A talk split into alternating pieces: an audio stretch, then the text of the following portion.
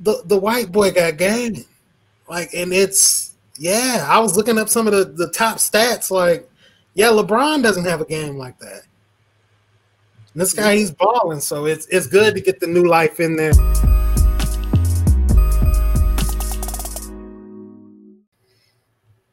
Good evening, everybody. This is AC3 Savage uh, coming live and direct with the KTSE Av podcast. As always, well, we're missing a couple people. Uh, shout out to them taking a leave of absence temporarily.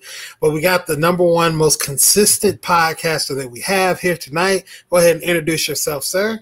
The most consistent. I've been wearing this mask. I think this is like the fourth week in a row doing this podcast. It is possible to wear this thing out in public and not pass out. We we record from like for like 30 minutes to an hour to sometimes longer and I I've worn this mask 4 weeks straight and I have yet to pass out. So put your damn mask on. Exactly. So uh, we got a loaded presentation for you guys tonight. A lot of uh, things to talk about.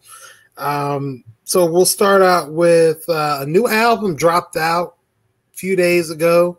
Uh, that's been blazing up the charts, uh, especially to people that are older hip hop heads. Uh, so what we'll do first is uh, we're going to re- review quickly King's Disease by Nas. So Marcus, I'll go ahead and pass it over to you. What are some of your thoughts? Likes? Is this a classic? Like I've heard from some people. Just kind of give your general thoughts. Uh, I, I I like the album. It's a fine album. It's uh, it's Nas doing what Nas does. Like if you're if you've listened to Nas, you kind of know what to expect from him. There's nothing really new outside of the uh the production from uh, Hit Boy. He did the entire album. Uh, I like all the songs for the most part. It's a it's a solid album.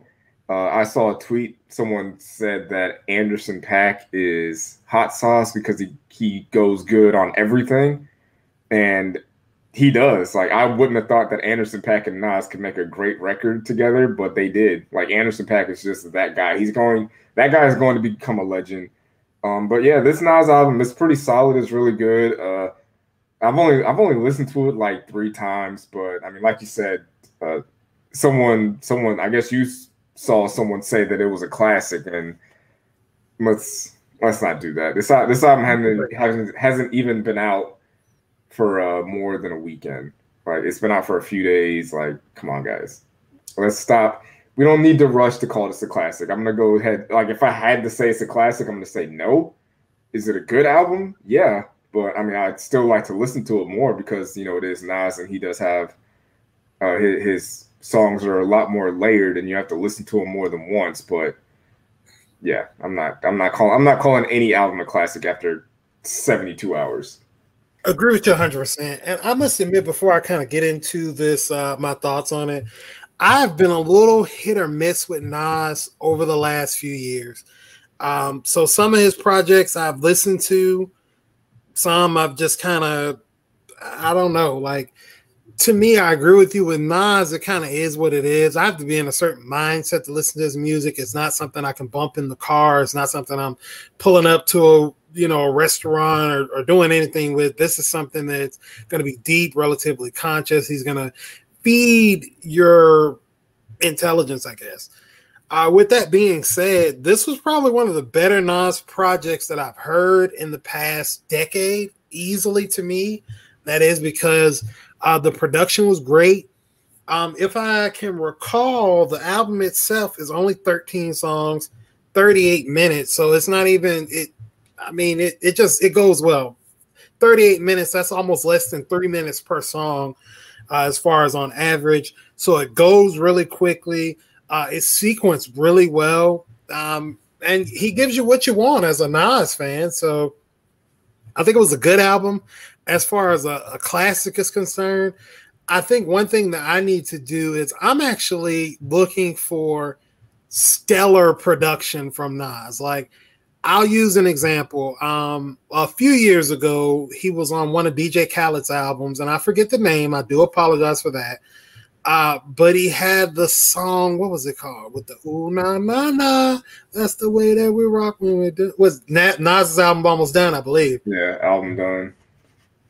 That was damn near flawless. That track was so nasty to me. Like it made me want to go out and buy a, a get a signature fade. I'm bald headed with a bevel because it was a major key, and maybe that's the name of the album.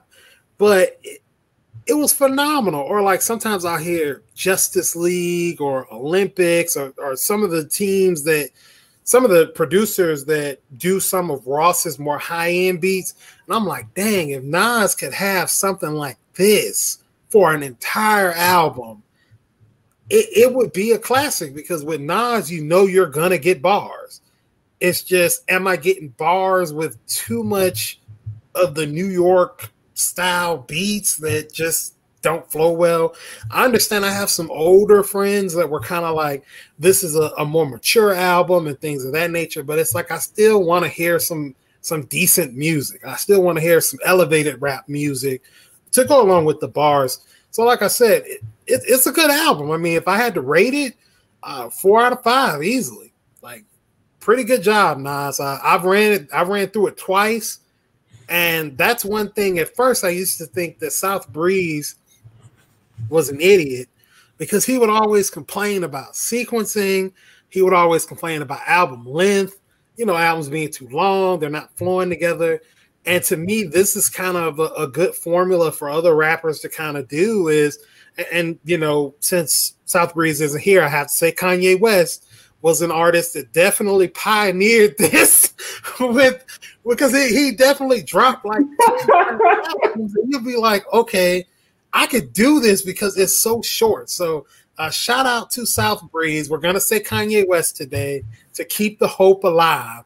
Keep but the street going. Yes, I like the 39 minutes. I like the 13 songs. It, it didn't feel like a chore to listen to, and that's wonderful. Yeah, I, I think I messed up with uh, the first time I listened to it. I, it was in the car, so that was that was kind of my first mistake. Like you, you Nas is not a play in the car artist. Like that's not what he is. He's not that guy. Like Mulatto, on the other hand, she sounds great in the car, but I had to uh, listen to Nas on uh, uh, headphones to really get a real uh, appreciation and like more uh, understanding of what he's trying to do. And I'm also glad that he didn't try to uh, dumb down what he is and who he is, like and try to you know do like a Migos flow type, you know, on a song or anything like that. Like don't just he's he he picked better beats, he has better production, but just do what you do best. Like don't try to be something that you're not.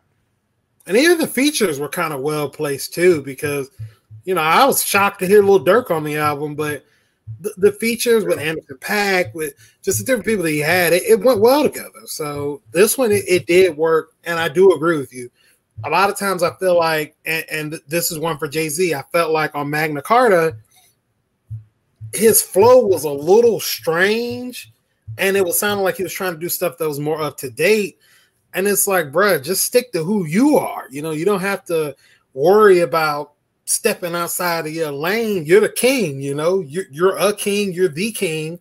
And that's what Nas did. He didn't he didn't dumb down his flow, he didn't speed it up. Uh, he just kept true to who he is. And like I said, I felt it was a pretty good album. I wouldn't mind listening to it again because it's so short. So Hundred percent. Hundred Now, with what you just said, mulatto. Now, I will say, I didn't know what was going on with you with, with, with, when when we were talking about it in the chat. I thought you guys were talking about like a mixed woman or something. So I didn't know. um, and then like today, I seen something with her and some man that looks like a woman or something, and they were like walking together or something. So um, I don't know anything about mulatto. Once again, excuse me for my lack of expertise in that field. But what did you want to say about mulatto today? Uh, no, I mean, it's just uh, it's another uh, solid project. I'm not sure if it's her uh, debut album, but uh, it's a it's a fine album. It's, uh, it's a southern rapper from Atlanta. She's got a she's got a good flow. She's got good features. Twenty One Savage, Gucci Mane uh, the City Girls, Saweetie, Trina. You know what? So I do know who that is because yeah, she had the album cover and kind of looked like the Gucci Mane. So yeah, I've heard one of her songs. It worked pretty good. I'm sorry. Go ahead. Yeah, a, a lot of people were kind of on the fence with her doing that with her like kind of because that like her roll up up to this to the single was her doing like remaking a bunch of Gucci Mane album covers and stuff like that and people were like, "What are you doing? Why are you doing this?" Like, you know. And then it turns out she had a song with him playing off of his uh, "Freaky Freaky Girl" song. So uh, it was it's a it's a cool album. Like if you're if you're in the club, it's got some songs for that. If you're in a strip club, it's got some songs for that. Um, she's a she's a pretty good rapper. Like it's a it's a fine album. I I I listened to it probably uh three or four times since it came out. I mean, I I enjoy it. It's a it's a solid album. Like I, I definitely recommend it to, to people that are into that kind of, you know, Atlanta trap sound or whatever. But it's it's pretty good. I like it. Well, that's good, and also it, it's it's kind of good that we're getting a lot of variety from the women because I mean, once again, headlines as usual, uh, WAP or WAP, and people are still hating on the song no matter what. So it's definitely good to see that uh, female artists are evolving, uh, they're honing their crafts, and to me, this is like the evolution of women's rap music and R&B like they're dominating all of them. Like they're dropping dope projects. Uh, of course the singing is on point. And it's just remarkable. So just to piggyback off that because I know it's a lot of women that were teenagers and, you have uh, Netflix came out brought back a black classic in Moesha. Uh, you got the Corey Miller, Kim Kardashian, uh, Monica Denise scandal, or whatever the heck, whatever the heck is going on with them and Master P. Out of nowhere, this week they decided to do a versus. You got Monica versus Brandy. Uh, so I'll kind of tap in first. Um, I think when you think about a versus battle, this is actually a really good one because these are two artists that kind of came in the game together, honed their skills together. They do have a song or two together. It to me, it's a really good matchup. Like it, it's, I would kind of fear because I don't know their music as well. I mean, I know like all the hits, but just saying like the deep cuts. I would wonder if they could do 20 and 20 but just if it was 10 and 10, like this is this is what Versus was made for. Like these are two artists that and I understand that Brandy just dropped recently, but these are two artists that kind of came around at the same time that are a little off the radar and they finally get the opportunity to shine. So what are your thoughts on Monica and Brandy uh, next Tuesday, August 31st? Uh yeah, so uh this is probably gonna be the most uh evenly matched verses if you look at like the numbers. Uh, if you look at like the uh, they, they have like something called the hot sheet where they have the uh, it's pretty much their, their billboard stats. Uh, Brandy has 17 total entries. Monica has 16. Brandy has two number one hits. Monica has three. Brandy has four top five hits. Monica has five. Brandy has seven top 10 hits. Monica has eight. Uh, Brandy has nine top 20. Monica has nine. Brandy, like it's if you look at those kinds of numbers, all like up and down, they're very very close. Like mm-hmm. they they can't like you said they came in at the same time. They've pretty much been uh, dominating their genre at the same time. They did have they, they did have some sort of like you know beef. I'm not I'm not sure if it was like some personal beef or just industry stuff. But uh, I think that's. I knew they did the boy is mine. I thought it was like a made up thing. I didn't know it was real. Yeah, I guess that was more uh, art imitating life instead of uh, life imitating art or whatnot. But uh, yeah, I think I think it'll be really close. I got my money on Monica, but uh, I, I think it's going to be cool that they're they're both going to be uh, in the same room, but kind of like. I, I, uh, love, and I'm sorry to interrupt. I yeah. love that they're doing that now. That cuts down on the. Uh, technical difficulties and things like that. So I really love that they're doing the same room. Yeah, it just makes things a little bit easier, smoother transitions.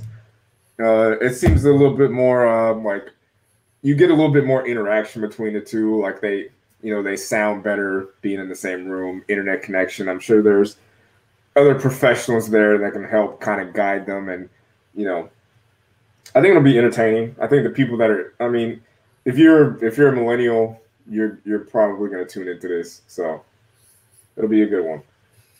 Oh yeah, I'm looking forward to it. Um, growing up, I mean, I, I cannot remember Brandy's first album. The I wasn't it Brandy with sitting up in my room when their first album called Brandy. Yeah, sounds right. I, I, I think so, but the album was sitting up in my room is really a really good R and B album. I mean, there were hits on both ends. Like I know some people are saying, "Oh well, oh well, Brandy doesn't have a So Gone in the collection," uh, which I do agree. Like So Gone, the beat, just everything going on, the lyrics and everything. It was a it was a wonderful song. I, I love that song. Like I don't know who did the beat, but just a little do do do do do do do do do do. I love it. So I look forward to hearing that. Uh, definitely thank you for uh, coming in with us, uh, Mrs. Wap, and happy belated birthday. How are you doing today? You know, I'm just out here black, um, just black and, and great. So okay, so we were just uh, kind of touching and and talking about this Monica versus Brandy. Uh, with yourself being, are you a millennial? I don't even know. Probably not. yeah, but, I am a millennial. oh, okay. Well, fair. What are your thoughts on the Monica versus Brandy uh, versus?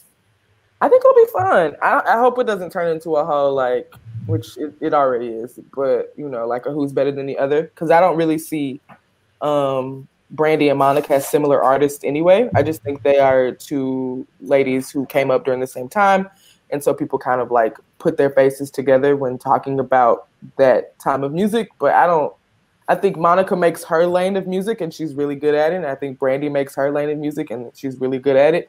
Um, and they may have some overlap in terms of like song choice. I, I, don't know how you would phrase that, but I don't know. I think Brandy and Monica are two great, equal but separate artists, if that makes sense. Agreed, definitely. Definitely.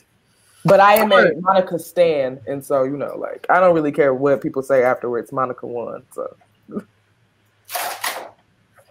Okay, I don't think I've ever met a Monica fan before, but definitely nice to meet you.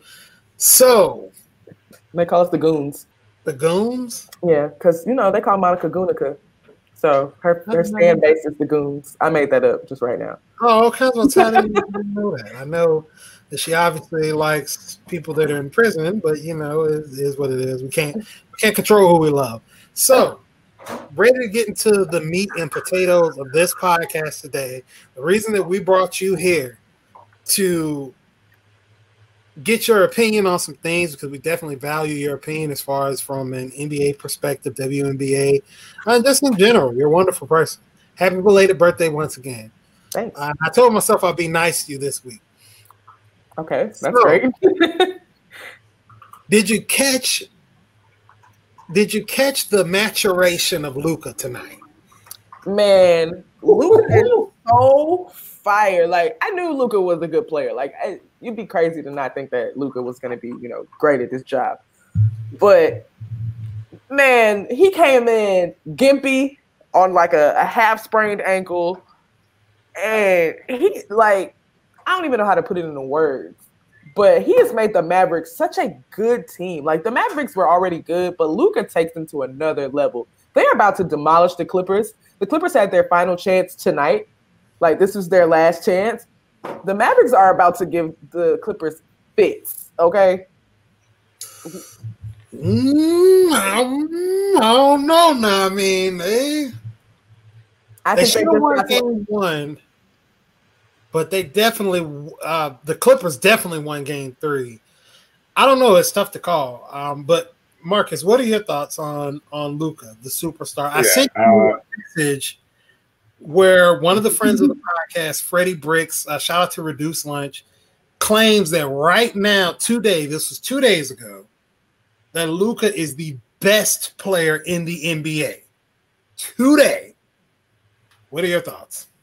Yeah, uh, I don't. I'm not sure if the uh, if the Mavericks are going to win this series. I had the Clippers winning, I think in five or six, because I thought that you know, you know we all know about playoff P, but I thought you know Kawhi Kawhi is an elite player. He's a superstar. He should be able to overcome that. But uh, after Game One, I thought game I thought Game One the Mavericks were going to steal that one until Porzingis got kicked out and then um yeah, this game, like, and then and then Luka got hurt. I think in game three, he had like, you know, he didn't he didn't play that great, and you know, he did get hurt. And I was like, all right, so this series is over. So Luka's coming in injured, and then Porzingis didn't play this game.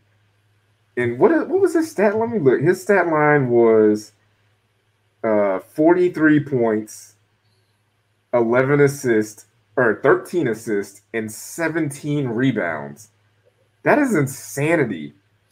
That is total insanity. Like that's you're never you we've never seen a stat line like that before. And he's not oh, LeBron James. I don't know. 43, I don't know about 43, 17, and 16, or 43, 17, and 13. Look it up because I know he, he had like a few monster games. But I go think. Luka is leading in triple doubles in the bubble. I'm pretty Yeah. sure he is. And you got you also got to think that this is his first time in the playoffs. Like he hasn't been here before. And well, let me rephrase that. People people are kind of forgetting that Luka was a had a professional professional basketball player overseas. So he's been in big games and big moments. So they were just overseas, and just because we didn't see it doesn't mean they didn't count and don't have you know importance. So that's a good experience for him. But just that that game winning shot that he hit to be down by one and to hit a step back three, like that's a if your name is not Steph Curry or James Harden, that's a bad shot. Like if you're the coach, you're telling your player, you're taking your player out the game if he does that. You're like, what are you doing? But Luka's Luka can do it now. He can do that. That's what he's able to do. He's proven he's proven that he can be the man in the playoffs. And I honestly, I thought it was a thing where it's like, all right, well, the Mavericks built a good team around him. Uh, you know, they got him Porzingis. Uh, I love Steph uh, Seth Curry's game. I always thought that he was he's he's been developing over the years. So I was like, he's going to be a good player. Rick Carlisle is probably the third best coach behind like Doc Rivers and uh, Popovich. Yeah. Like Carlisle's a really good elite elite coach, and I was like, you know, they're just making him look better. But as time goes on, and the more you watch Luka, like it's Luka's just an elite player. He's clearly a top ten player. Uh, you probably could make an argument for him being top five. Uh, I'm not ready to go to the length that uh, Freddie is as far as calling him the best player. But this is this game that he just had tonight. Those are one of those moments where you're just like, he's in the conversation now. Like he played injured without his second best player against another elite player and uh, another All Star, and he and it's not like he was wasn't guarded by Kawhi or guarded by Paul George. They both had their turn on him, and they couldn't stop him. He was unstoppable there. Yeah, I mean, to go back and clarify, like I when I said that the Clippers had their chance tonight, I really do mean that I think they had their chance to rattle the Mavericks tonight. I think tonight the Mavericks got a lot of confidence and they now believe, even if they did before, like they have definite proof in their minds at least, that they can beat the Clippers. And they aren't, you know, wrong in thinking that. Like, again, this was a a Luka who probably hit the game winner, went to the locker room, and had to unravel mountains of tape around his ankle because that ankle is not 100%, whether he played through it or not. I just don't believe that it's 100%. I don't even believe it's like 80 or 75%. I think he's playing hurt, and he's playing amazing basketball in that state. So the Clippers had a chance tonight to dead any and all confidence and any and all conversation around how good they are and can the Mavericks beat them and is Luka this and is Porzingis that and is said no tonight was their night and they didn't do it. And I think the Mavericks come out swinging the next game and the Clippers have now they have more to play for. Like the Mavericks they're playing from a pure confidence standpoint. The Clippers are the team that are fighting for their lives right now because if the Clippers don't make it then the criticism comes on them if the Well, Mavericks lose the series it's like whatever it's cool you know it's the Mavericks yeah, if the if the Mavericks lose the series, like literally nobody had them right getting to the second round. Like everybody, as soon as Paul George and Kawhi went to the Clippers, everybody was like, "Well, they're going to the Western Conference Finals." A lot of people had them going to the finals and winning it. So I think there's a lot more pressure, like you said, on the Clippers to you know uh, reach their expectations. And the Mavericks are kind of like the fact that the that the series is tied two two, and they did it without Porzingis. That's a win for them. And they're and Luka's putting on a show. Like Luka's not he's not a like he's a he's a very high usage player and he has the ball in his hands a lot, but he will get his other teammates involved. Like he's not a selfish player. Like he gets he dishes the ball out, but like at the end of games when it's winning time, he's going to do what he needs to do to win. But throughout the course of the game, he's going to help. I just don't foresee uh, with his with his leg injury him being able to sustain this level of play because it's going to be hard to bounce back. Yeah, like this, like this game, he's probably going off of adrenaline, but at right. some point, that knee's going to flare up or swell up or something. And when you're injured, like you just can't keep playing on it for that. At some point, you have to rest, and he's not going to really get that amount of that the the needed rest he needs to recover fully. So it's it's like you know is is his knee or ankle going to hold up better than Paul whatever Paul George has going on with him? Because if Paul George can just, if Paul George plays average, just play like an average NBA player, this series is going to be over in six. But if Paul George continues to play like he's been playing, it's not gonna it's not gonna work out for the Clippers. And it's it's bad for Paul George. It's bad enough that he's playing bad on the court, but then he's also getting cooked by Seth Curry, who is letting him know about it. And he is letting him know about it if you do not know their backstory, like Paul George was engaged, well, not engaged, but Paul George was dating Seth Curry's current wife. And the reason Paul George and Seth Curry's current wife were are broke up is because Paul George got a stripper pregnant. Like just all that, just the, and that's and that's the beauty of the NBA. Like the circles are so small, everybody knows each other. And oh, another thing, Seth Curry, his wife is Doc Rivers' daughter that coaches for the Clippers. Like, there's a lot going on here. So that's the storylines for the NBA playoffs are always great, and that's just another one that they got going on right now. Right now. I'm totally st- uh, stunned after hearing that because if that was the case, I'd have been like, hell no, I don't want that dude on my team. But you know what? They did what they had to do to get Kawhi. I honestly love chaos. So I absolutely hope that the Clippers lose. I, I, I relish in the fact that playoff P is is looking bad. Like I like it. You talk the noise, your playoff P, you're big time, and you're performing like the Pacers, Paul George. We knew you were. Just a, another one of LeBron's acolytes, you know, or, or his minions, because he clearly dominates you. I can't wait. And honestly, it feels good to have these new teams that are having uh, success. Like even Denver, like I um one of the players I really followed, and I was hoping that some team I kind of like Hornets would have drafted this guy, but Denver got freaking Bol Bol, and I'm like, man, he's good. You got uh Porter, I think he's good. Is, is it Porter? I'm tripping. Is that Michael Porter Jr., right? Yeah. Yeah. Michael Porter Jr., I felt like he's good, supposed to be a top pick. They got a interesting young cats. They they got some ballers on that team. I was hoping they would do good, but they didn't. But it does feel good to have new life in the NBA. Like I, I like the fact that we have this Mavericks team. Uh, even though Porzingis isn't quite what we thought he was going to be in New York, he's still a very good player. Luka, Luka's Luca's good, man. Luka, you know, I know we be kind of racist with it. We be a little prejudiced with it. You know, we was like, hey, white man can't jump, or he's the great white hope. Or like Montrezl Harrell said, you know, get that shit out of here, white boy, whatever he said. But the the white boy got game. Like, and it's yeah, I was looking up some of the, the top stats, like, yeah, LeBron doesn't have a game like that. This guy, he's balling, so it's it's good to get the new life in there.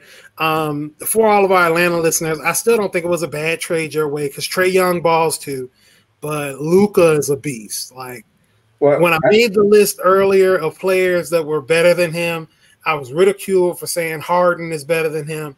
I'm going to take that back. Harden's not as good as he is. He's he's a better scorer, but Luca's Luka's the man right now. And if they win this series, I will say he's top three in the NBA right now. Yeah, I think it's going to, and I'm not. I'm not saying that Luka and Trae Young are Michael Jordan and Akeem Olajuwon, but I think it's going to be something like that in the future where you never hear Houston fans complaining about them not drafting Michael Jordan because they got Akeem. They don't really complain about it that much. So I think it's going to be the same thing between Hawks and uh, Mavericks fans. I think they're both happy with who they have. I just think that uh, this is going to accelerate the clock on whatever the Hawks are doing because Trae Young is looking at that team and what they're doing. They both came in at, in the same at the same time. They came into the league at the same time, and the Mavericks clearly have a better coach than the Hawks do. Uh, Luka's running mate, Kristaps Porzingis, is better than anybody the Hawks have right now. But I mean, Trae Young is also a great player in his own right. But if he continues to, you know, keep losing the way he is, it's going to put a lot of pressure on the Hawks front office to either get him help or to oblige him in getting him where he wants to go. Because mm. you, you, when you draft players that good as you know Trae Young and Luka and you know Donovan Mitchell or whatever, you got to be able to build around them so that they stay there, so they want to stay there for a long time. And we're in an era where where players are not afraid to leave this team. I don't care if you drafted me. I don't care if you draft, drafted me high if you're if you're showing me that you're not going to build a winner around me and I'm wasting my time, I am going to leave. Yeah, I mean, I don't think there's anything wrong with that personally. I mean, same. and I definitely want to give a shout out to the Golden State Warriors. Thank you for securing that number two overall pick. Uh, hopefully, I can flip that into a great player. That's exactly or, what you're going to do. exactly. Rich always get richer. I don't know how the hell the Hornets ended up with number three. They're, they're cursed, but you know we'll we'll dive into on another. They could get ball. They could get um uh what's his name, the other ball boy. They're gonna do something stupid. I already get sick of Houston. I mean, well, I saw a draft board that had Lamelo going. Is it Lamelo? Yeah, Lamelo going number one, which I don't know, but it's either him or Edwards, I believe. Yeah. Well, either way, I think uh, whatever the Warriors do, I don't think they should draft a player. I think they should take that pick and uh, trade that pick and Draymond Green for something. Like this is your opportunity to get under, get from under Draymond Green's contract because Draymond Green is done. He's done in this league. Like he's done being that guy. Like it's time to move on. This is your. If you don't do it now, then you don't care about winning in in the future and in the long run. You need to upgrade at that position. You need to get more. You need to get more depth in the bench or get a better All Star. Because Draymond Green, he's. I'm let me rephrase that. He's not done playing in the league, but being the guy that he's been during those championship runs, that that's over. He's no longer the dominant small ball defender. He's not that guy. Nope. And he can't shoot anymore for some reason. Like he's he's not that guy. He's proven himself to not be that valuable anymore. He's only valuable when you have Kevin Durant, Steph Curry, and Klay Thompson and Iguodala around him. If he's by himself, that man's putting up five, four, and three. Like it is what it is at this point. Mr. Triple Single. Yup. So, with that being said, I mean, I guess we'll stay on basketball, of course.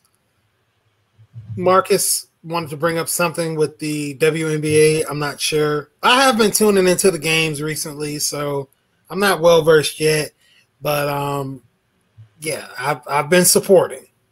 Yeah, I mean, I mean, it, I mean, it's just a thing where there's just a lot of noise around the WNBA, and it's just like you know people are saying it's bad basketball, it's not entertaining.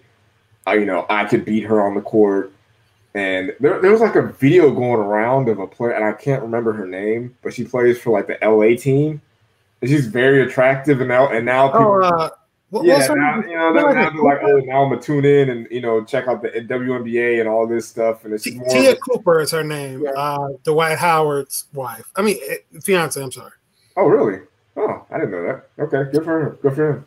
But uh, yeah, and it's just like you know, it's it's more than that. You know what I'm saying? Like it's it's more than just pretty faces and you know nice bodies. These these ladies are professional athletes. They're playing a great game, and uh, I just I just think that they do their league needs a little bit more support outside of the oh I like the way Candace Parker looks or Skylar Diggins looks. Like they're playing good basketball and I mean if you notice like for me on a personal level, I haven't watched college basketball, men's college basketball, in about seven years because it's. You ever watch the the Fantastic Four or whatever? Final Four, I mean. I don't watch call. I don't watch men's college basketball at all. It's not good basketball. It's not entertaining. It's just not a good product to watch. I've watched more WNBA games in the past seven years than college basketball. And if you notice, like when college basketball got canceled, there wasn't a lot of uproar. There wasn't a lot of, oh, we need them out here like the way they're doing with college football. They're not doing that because, guys, we see the product on the court. It's we're not watching college basketball for the basketball. We're watching it for the atmosphere, for the crowds, for the student section. When you actually watch the pro, like, could you imagine watching college basketball right now without a crowd? Yeah. Watching a bunch of kids that can't dribble with their left hand, that can barely shoot, that have a three point line that's a lot closer. Like nobody wants to watch that. Okay. Watch college basketball for very specific players. Um, so like you watch college basketball to see Zion, one you know once every three months or something. You don't watch because you because you really enjoy. Well, I mean, there may be people that really enjoy college basketball, but for the most part, people watch for very specific players, the really good players, because they know they're going to be one and done and so they want to they want to feel like they got a leg up on the on the NBA for the following season because hey, I watched this guy play in college. People don't watch college basketball because they truly enjoy college basketball. Yeah, not a lot of people, at least. The game the game is not good. The the product isn't good, and I, I saw uh, another good tweet. I got to start writing down these tweets when I see them, but uh, they were saying because today is Kobe Bryant's birthday, and they were saying, you know, don't wish Kobe Bryant a happy birthday today and then shit on the WNBA tomorrow because he was a big fan of the WNBA. He went to the WNBA games. He, you know, posted them on social media. He took his kids to the games. He was out mentoring players. He was, you know, showing support. He was doing all the things that if you're part of the WNBA, you would want one of the bigger NBA players to be doing out here. And he wasn't it wasn't a thing where he was doing it for a check. I mean, even if he was, that's fine. But it seemed like he was genu- genuinely interested in the game and the product that the WNBA had to offer. So you can't be out here, you know, saying, "Oh, Mamba the goat," you know, "R.I.P. Mamba," and then the next day talking about, "Oh, the WNBA is trash," because you're, in a sense, disrespecting his memory and legacy. Because so he had a big lie or do what? Like, are we lying or what? What? Uh, what, what do you mean? What do you mean? Who's lying? But are we supposed to lie and say the WNBA is great because of Kobe? Like I don't get it. Because no, you should. WNBA definitely has some room for improvement, in my opinion. I think the and correct me if I'm wrong, Marcus. I think what he's saying is, to me at least, is you could just not talk. like you yeah. just not like it in private. You don't need to and people go out of their way to dislike it. It's not just like a casual like criticism, like, hey, it's a really good product. Here's our places. Here are places that the WNBA can improve X, Y, Z. I've been watching, been able to analyze and compile these this list of criticisms. It's very much Twitter dweebs who are like, "Oh, the WNBA sucks," and it's like, "Well, how many WNBA games have you seen?" "Oh, I've seen none." It's, okay, well then you should. You're just being annoying at that point. There's to me, there's a difference between I've seen the product. I'm invest. I'm not. I watch the product enough to know that I have these criticisms of what's going on on the court rather than oh i see a WNBA clip and instead of just watching it or scrolling by i have something immediately negative to say. I get it. And i mean i, I was definitely i understand where he's coming from and the point. Um my only thing is i mean of course i'm gonna keep it 100 regardless. Uh, as far as the WNBA game is concerned, to me, bringing up college basketball is kind of near where it is, like just minus the dunking. Um, if you're a true fan or a purist, it, it is. It's on the level of college basketball. Like you're going to have good passing for the most part, well drawn out plays. Um, if the team's good, it's going to be because of good coaching. There's not like a like a there's not an overwhelming amount of athleticism. Now with college basketball, yeah, you are going to have some guy like a Darius Miles or something, even though he didn't go to college, but just saying that type of player that can dunk and jump off the gym and then WNBA, you really won't. But if you're a basketball purist, you should like the WNBA. Like it's going to be some good passing. It's going to be pretty good shooting. Uh, it's going to be well thought out plays. There's hustle, different things like that. So with those elements, once again, if you're a basketball purist, you should love the game. Kobe Bryant is a basketball purist. Your casual fans, they really just want to see cross ups, dunks, wild threes. That's it. So I mean, that's like my only thing with the WNBA. Like I said, as long as you take out the fact that it's not going to be men and superior athleticism with the dunking, it's the same game. So I mean, I that's just my where I look at that at, well, uh, where people say for dunks, I'll just use dunks as an example. I think that dunks a lot of time is a cop out for male athletes who can do nothing else but yeah. be tall and dunk. And so with the WNBA, while you do get a lot of those elements, like you said, very pure basketball, eh, watching it, there's a ton of star power and a ton of like interesting players. And like Sabrina Ionescu came out and went crazy in her first two or three games in the league. Unfortunately, she was hurt and she's been sidelined for a while. But if you take away the scope of, and I know it may be difficult to, it's important not to compare the WNBA to the NBA because they are not the same league. Um, and so you can appreciate the WNBA without the basketball purist standpoint and just saying that it's different basketball. Like, sure, there's not dunking, but there is some, there is still athleticism. There is still amazing, uh, like I said, star power. There are stories to follow. Um, it to me, it's a beautiful league to watch. It's completely different than the NBA. The NBA gives me a different, a different type of jolt whereas the, the WNBA is really good basketball. The WNBA to me sometimes is very sloppy basketball, to be honest. Um, and I enjoy both leagues. So I mean, I wish that people would take more time to watch and to watch without bias, which I know that it's difficult because we have been able to watch the, the NBA for longer.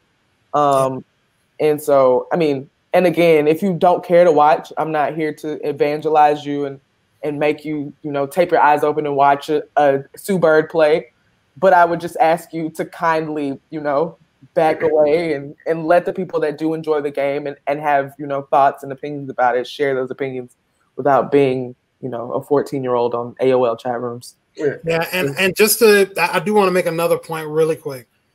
With the Te'a Cooper thing, and I mean, I heard she's a great player. That was my first time ever seeing her, the one from the Sparks a lot of guys, come on now. You're making a big deal because you're you're looking at her ass. Like, enjoy the fact that she's a woman that can actually play. Look back at her story, the fact that she was a second round pick, she was cut. Uh, took that as motivation to go forward and make the team for Sparks, and is now a baller, making Phoenix look kind of dumb for cutting her for no reason. Like that's the type of stuff that we need to do and stop as we always do, sexualizing our black women and looking at her ass. So go ahead and go forward, Mr. Marcus. I shouldn't have said. I'm sorry. Marcus, I don't know why. There's a whole other show now. a whole other thing. Uh, yeah, I'm, i mean, I, I, am not something. I'm not. I'm not someone that's saying that. Oh, you know, the WNBA is on the same level as the NBA, and it needs to. You know, you need to stop watching the NBA and watch it. I'm not saying that. I'm saying you can enjoy both Mm-hmm. I just have an issue with people who they'll see a clip on Twitter or on TV or online, you know, not top 10 plays, and they'll see a, a WNBA player on a fra- on a fast break and miss a layup.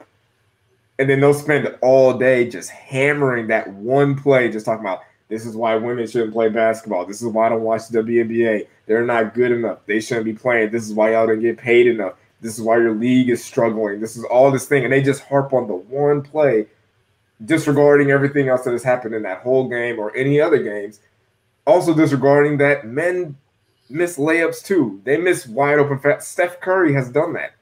I've seen Steph Curry on a fast break slip and fall and bust his ass with no one around him. I've seen it.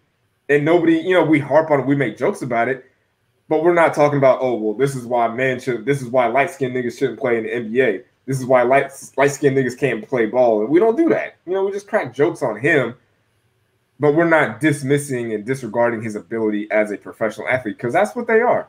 And if you like, like Rev says, if you don't like it, you don't have to watch it. Like the, I feel like the negative comments that I see about the WNBA, 99% of those comments come from people who never watch it.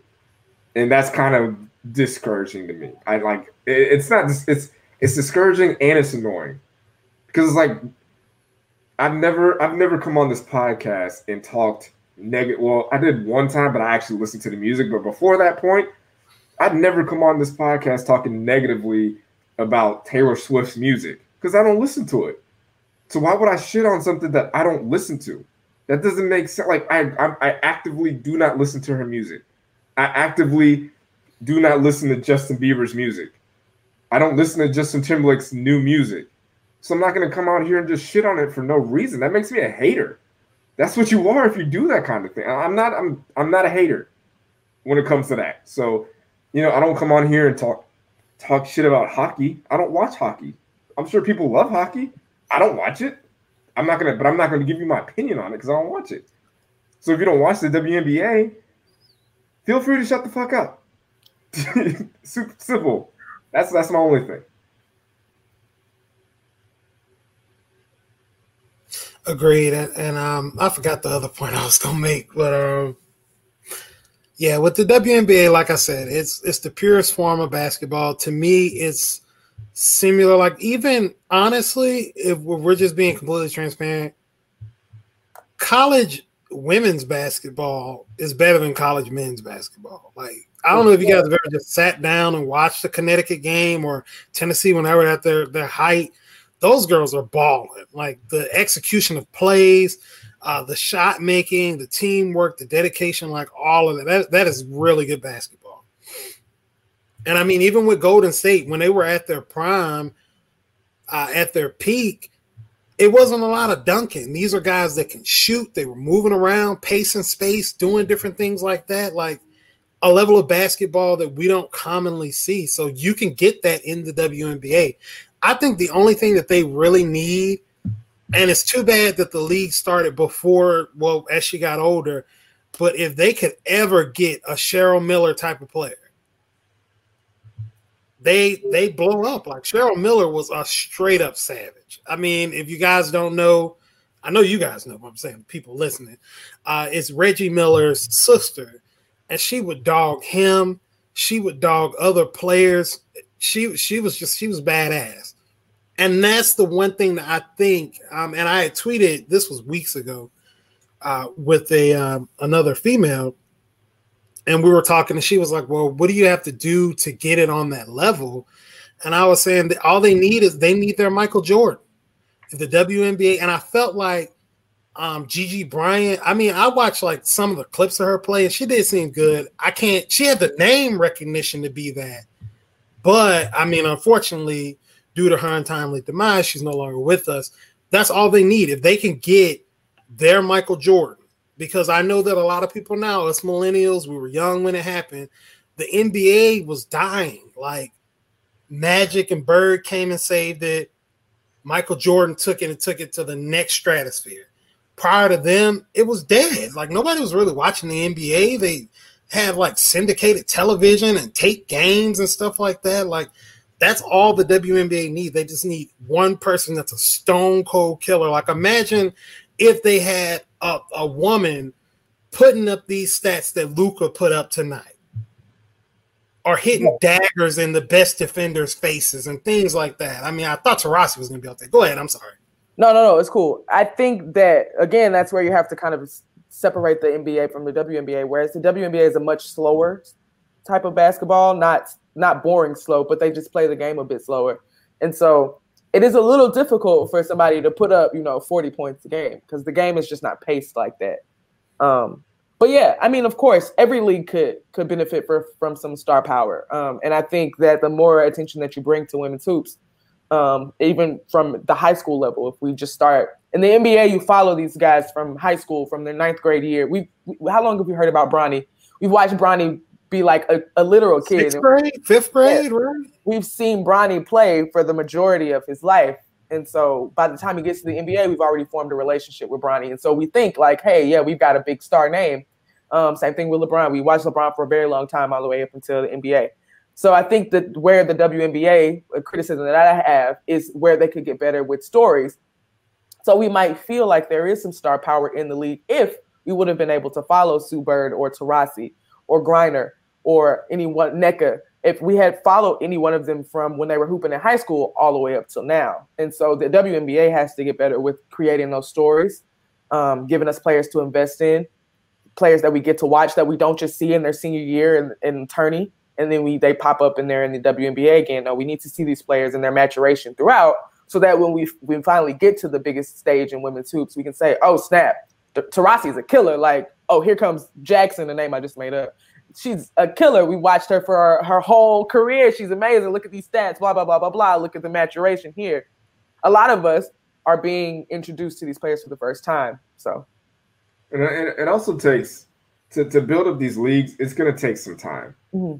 It's just, this is the same thing. This is the same issue, not issue, but the UFC kind of had the same problem when uh, Ronda Rousey Ronda Rousey first made her appearance. Like it was just her, and she was dominating because the rest of the talent in the women's division wasn't that good. But over time, women started getting better, and like other women started getting got started getting more opportunities.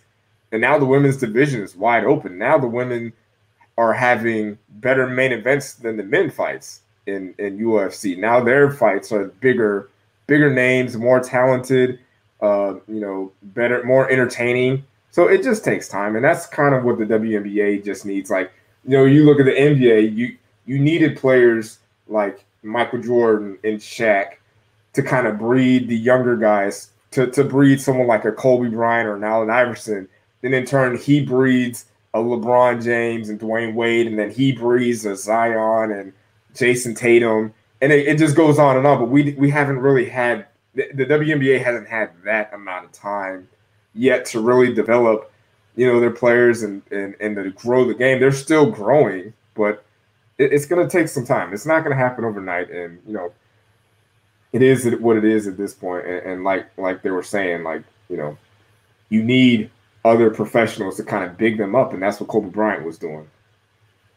And just just real quick, uh, I don't know if we're gonna stay on the WNBA, but uh, I was watching uh, Spider Man, the second one, Spider Man Far From Home, and there was there's like a part in the beginning where Spider Man he's just like he's he's very stressed out because everybody is talking to him about you know being the next Iron Man and all these things, and he's trying to just like get away from everything.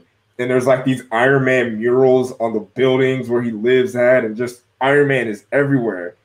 And I was just watching, I was like just thinking about like, man, it's gotta it's gotta suck to see somebody that you had a personal relationship like die and no longer be here. Mm-hmm. And then all these people are doing all these things to celebrate that person and they didn't really have a personal relationship with them. Like they didn't know this guy.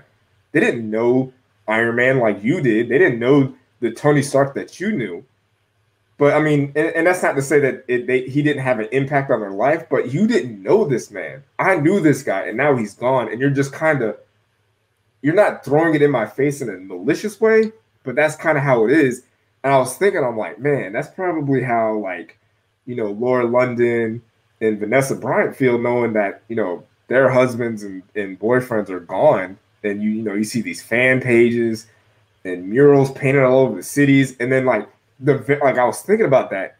And then the very next day, like today, because it was yesterday, I was watching it. And today is Kobe Bryant's birthday. And I'm like, if you're on the internet, if you're on Twitter, Instagram, anything, it's just Kobe Bryant, Kobe Bryant, Kobe Bryant, like not nonstop. And like I couldn't I couldn't I couldn't imagine being somebody that actually knew him, that had a relationship, trying to function and being on the internet, like mentally, because that's a lot to deal with. Like, you know, it like if like like Pau Gasol, he knew Kobe Bryant. Like they were best, like I don't want to say best friends, but they were really good friends. And it's just like all day, every day, it's just Kobe Bryant, Kobe Bryant, and like he's gone. And I understand like you know, people like people like us, we grew up watching Kobe Bryant. He had an impact on our lives. We loved watching him play. We loved uh, him, you know, being a champion, being an Olympian, being you know Black Mamba, Nike, all of this stuff, and we love that. But we we gotta we gotta remember that you know, hmm.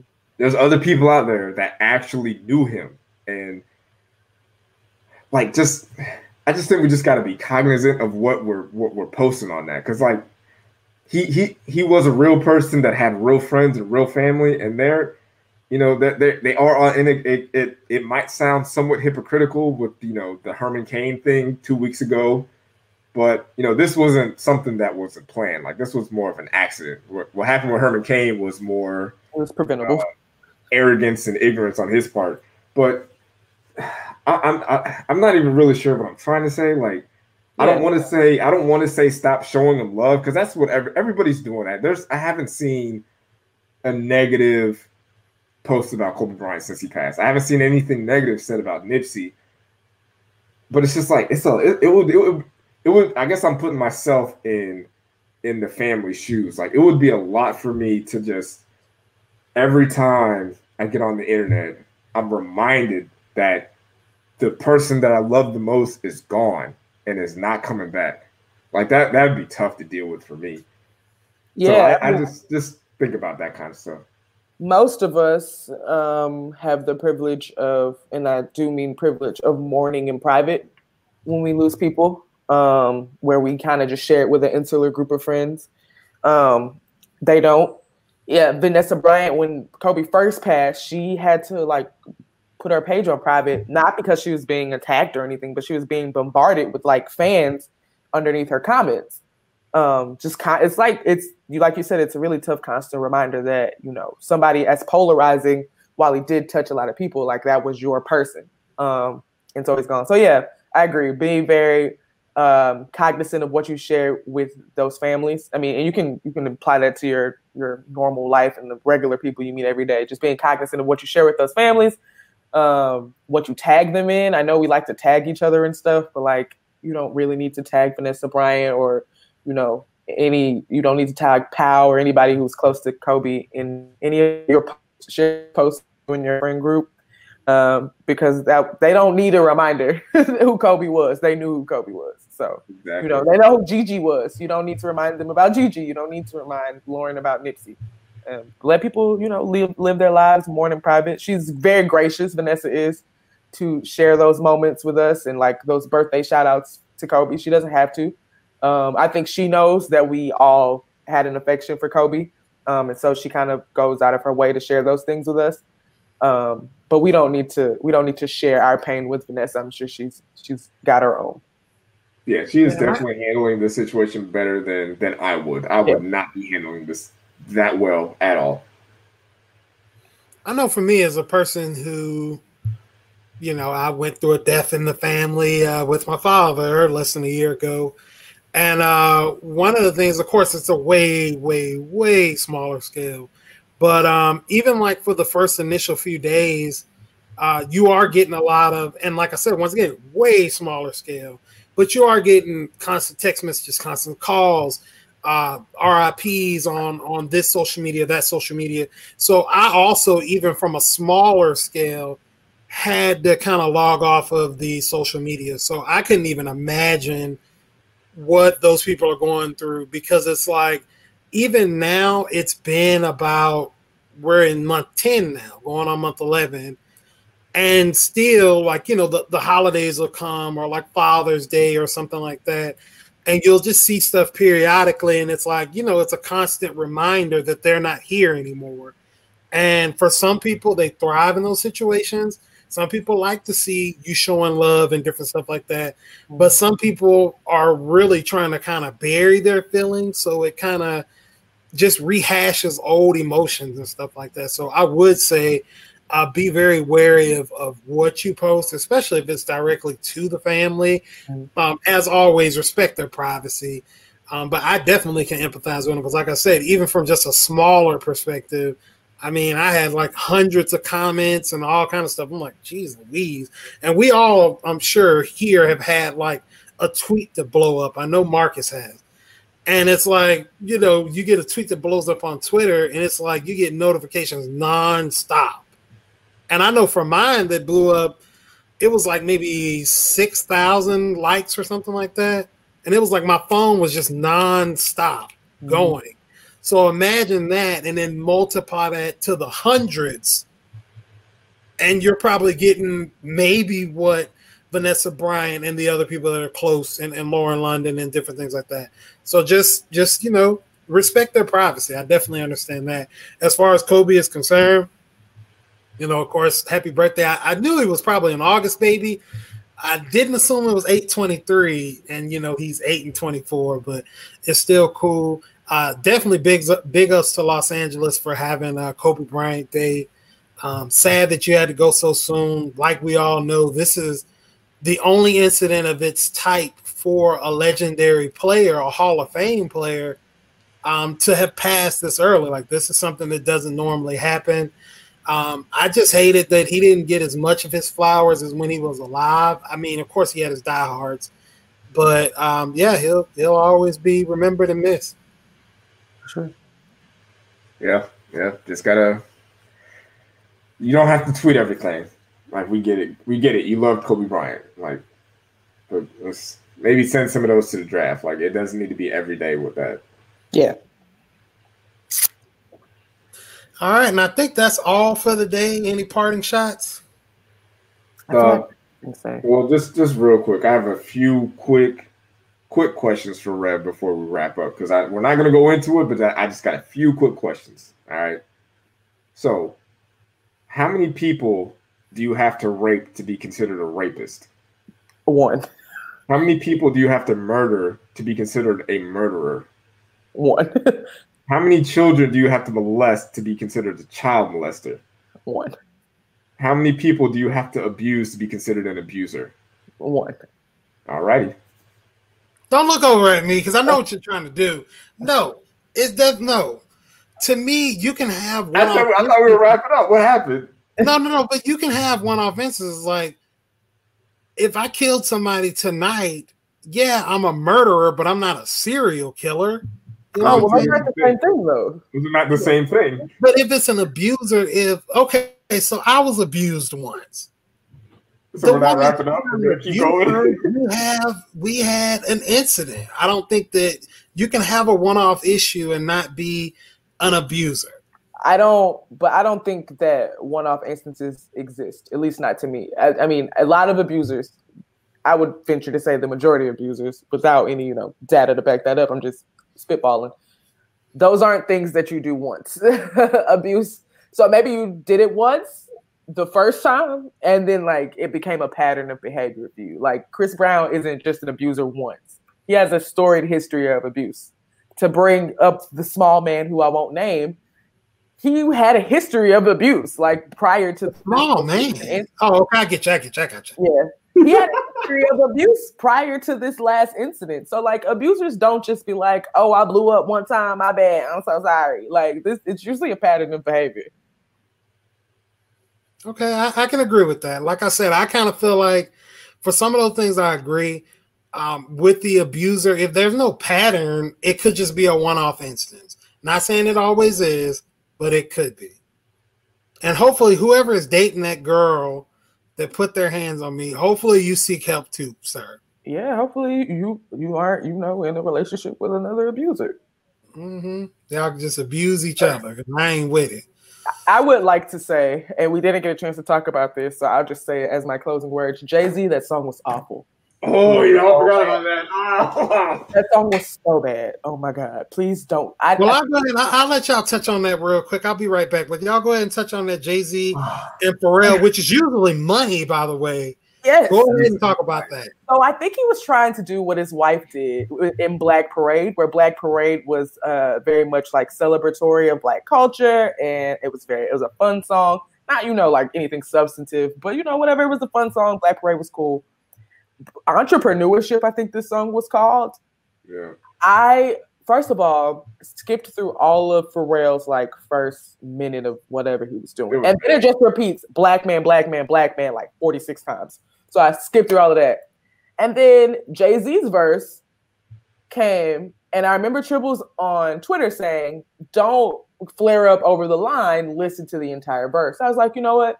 Totally valid. Let me, you know, save my criticism. Let me listen to the entire verse.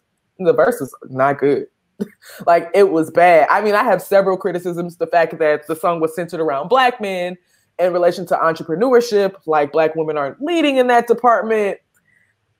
This it's also out of touch considering where both of these men are in their careers. Like the question about black Twitter, when you tweet, do you get paid or does Jack get paid? Like when people tweet their businesses, it may not turn into tangible checks from twitter.com, but it does turn into revenue. I've seen so many businesses grow off a tweet. Jackie Aina, who is like one of my favorite, you know, beauty gurus, she tweeted, all she had to do was tweet, Hey, I'm dropping something. Here's what the Instagram is. We had no idea what this was going to be, but she built a very, at least, you know, initially, I we well, it remains to be seen what the business will look like going forward. But she built a very big cult following off of Twitter, um, which led to a successful launch of a candle line. So, like, I think the song was a bit out of touch. Um, I think that Jay Z is moving, and I'm not. This isn't. He could drop a, a, phenomenal song tomorrow, and you know this wouldn't apply. But I think he's moving into a space that is very out of touch with like current trends and current culture. Um, and so, you know, he should have maybe left this one in the drafts. Yeah, I mean, in the the line that he was saying, he he said, uh, "Black Twitter, what's that? When Jack gets paid, do you?" For everyone, Gucci support two Fubu's, stuff like that, and it, it just it it it seemed kind of dismissive the whole Black Twitter thing, where it's like you know you guys make Twitter popular, but are you getting paid for them from them? Like, no, Jay Z, we're not billionaires. I'm sorry. Like, I don't know what you want us to do. Like, I'm sorry. I cannot, you know, I cannot get Twitter to pay me, but if I had a business and I was tweeting about it, there is opportunity for you to grow your bit. Like, don't just it sounds dismissive because, like you said, there are people that are on Twitter that are able to grow their own personal businesses by using Twitter to their advantage. So it's it seems like he's a little bit out of touch. Like he does have a Twitter, but he he rarely tweets, like mm. if at all. Like he tweets like once a year.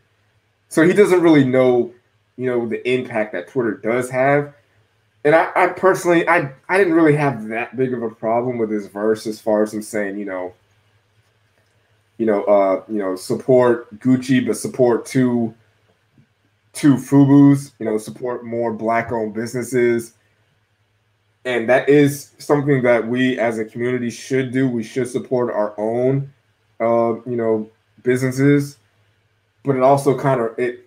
There's two sides to it. It kind of rings hollow because throughout his career, he has bigged up major white corporations, major white companies, uh, car companies, alcohol companies, clothing lines. He did it uh, within the same song. Is D'USSÉ black owned? Is is Ace of Spades black owned? Like, are these? He kind of contradicted himself within the verse. Yeah, but and then there's there's the other side of the coin where it's like, hey, I did that. I I was someone that didn't support Fubu the way I should have, or supported any other black business the way I should have. So I'm telling you, I'm trying to teach you something as far as, you know, uh, supporting your your local businesses, local black restaurants and entrepreneurs and podcasts and stuff like that. So th- there's two sides to it. My biggest issue, the chorus is terrible. For whatever Pharrell is doing, like the whispering, it's awful. What his verse is just unlistenable the beat is okay if you if there's nothing if you just gave me the instrumental, I'm cool with just that. But as soon as Pharrell starts talking and rapping, just kill me. Not don't kill me, but the song is bad. It's not a good song. I don't know what Pharrell has planned because this is this is a Pharrell song. So I'm guessing there's a project that comes with this. And if this is what you're leading out with, I am not looking forward to what you have in store for us because it sounds like torture.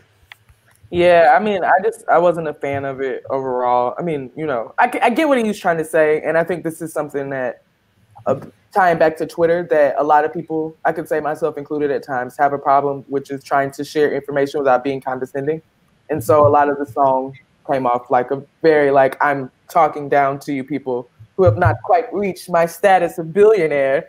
How are you enjoying being on this internet platform and not making any money from it? I'm like, Jay Z, I worked 40 hours this week. I'm just tweeting about basketball, bro. Just and Jay Z no. is a part owner of D'USSÉ, so just uh Okay, cool. So it kind of makes sense now because I, I a J. Cole verse, remember when he was like when uh talk he was talking about drinking Henny and then he said when hoes around we switch up to the D'USSÉ. Mm-hmm. So I know he support he supports Ciroc also, but that's that's uh, Puffy's uh, liquor line, I believe. So, I mean, he. I'm not saying that Jay Z doesn't support anything black, but most of the black stuff he publicly supports is stuff that makes him money or makes his friends money. You know, like I'm sorry, I don't have a joint deal with Netflix and Disney. Like I don't have that. Like I've been, you know, I've had my tweets mentioned in Complex before, but that's about it. Like that's that's as good as I got. I think I got the CNN one time, but uh yeah, I don't have a, a, a partnership. I'm not working hand in hand with Twitter.com or Instagram or Disney or Netflix or anything, you know. So I'm I'm working on it. I will I will listen to this song. Hopefully one day I'll be able to have lunch with you. what about the take, though? Nah, see if I have lunch with Jay Z, he'll teach me how to get 50k and to double that 50k. So I don't need that 50k. I just need to have you know an hour lunch with Jay Z and I'll be fine. I'll have I'll be set for life. Honestly, if I had lunch with Jay Z, I probably wouldn't even talk about money. I would probably just talk to him about like his beef with Nas and like the making of American Gangster, and if he's ever going to make music with Kanye West again. That's probably all I want to talk about. And that's South Breeze. That's uh, Kanye West mentioned number four. So yeah. Hey. I probably would just ask about Beyonce, and he wouldn't want to have a bunch of me anyway. Because I'm gonna ask about Beyonce. I'd ask him like, what's something? There's got to be something. There's something weird about Beyonce. Like, there's something that she does that's like hella weird. But he's oh. like, really? No, Beyonce is very weird. Like the hive knows Beyonce is a little strange. I, I, I, want, I want, Beyonce, I want Beyonce to be like the Beyonce that we see, and I know we're we're going way over, but the Beyonce that is presented to us is like Beyonce trademark. I don't want. I'm. T- I don't want to see that Beyonce anymore. Beyonce has reached the point in her career where no matter what she does, no matter what she says, her, the fans of hers are not going anywhere. Like I just like for one year, I want her to just be herself in public. You know what I'm saying? Like I'm talking about like at the Grammys. Like I want her to put because you you know when like someone gets an album of the year award that she knows she should have got that everybody in that building knows she should have got. I want her to like sit in the crowd like cross her arms, roll her eyes as Taylor Swift gets up there and wins another undeserved award. Like I want to see that side of her because I know it's there, and no one would like everybody would understand. Like, you know, what is something like weird or like kooky that she does like in public that people would be like, really, Beyonce does that? Huh? I wouldn't guess. I'll just say this one last thing, and I promise this is it, at least for me. Beyonce, if you and you may have to like go back to some some instances to notice this, but Beyonce is very like awkward socially sometimes. So she will just smile at you with a very blank look on her face because yes. she's completely tuned out of whatever was going on around her. So sometimes you'll catch Beyonce like while they're conversations near her, and she's just like in a whole nother world. And she has a very goofy like. Sometimes she'll get a little goofy, and you're like, okay, Beyonce, you okay? So yeah, when she's courtside at basketball games, that's pretty much as close as we get. But I, you know what? I'd like to see her get on Instagram Live just one time, just for like thirty, just for like thirty minutes. Just get on there, and just just talk, answer questions, just get on there, just have fun. But Beyonce, new trademark is on there all the time. We always get that one. All right, and so wrapping things up and putting a bow on it. Any shout outs? Anything else? No, shout out to Misha Green. I, I have to make it a point to name Misha Green first. Uh, Misha Green, Jordan Peele, J.J. Abrams, all the guys and the, the, the, amazing people over at HBO for Lovecraft Country. Amazing show. Can't wait to finish the series and to read the book, which I should be doing, you know, sometime in September. So.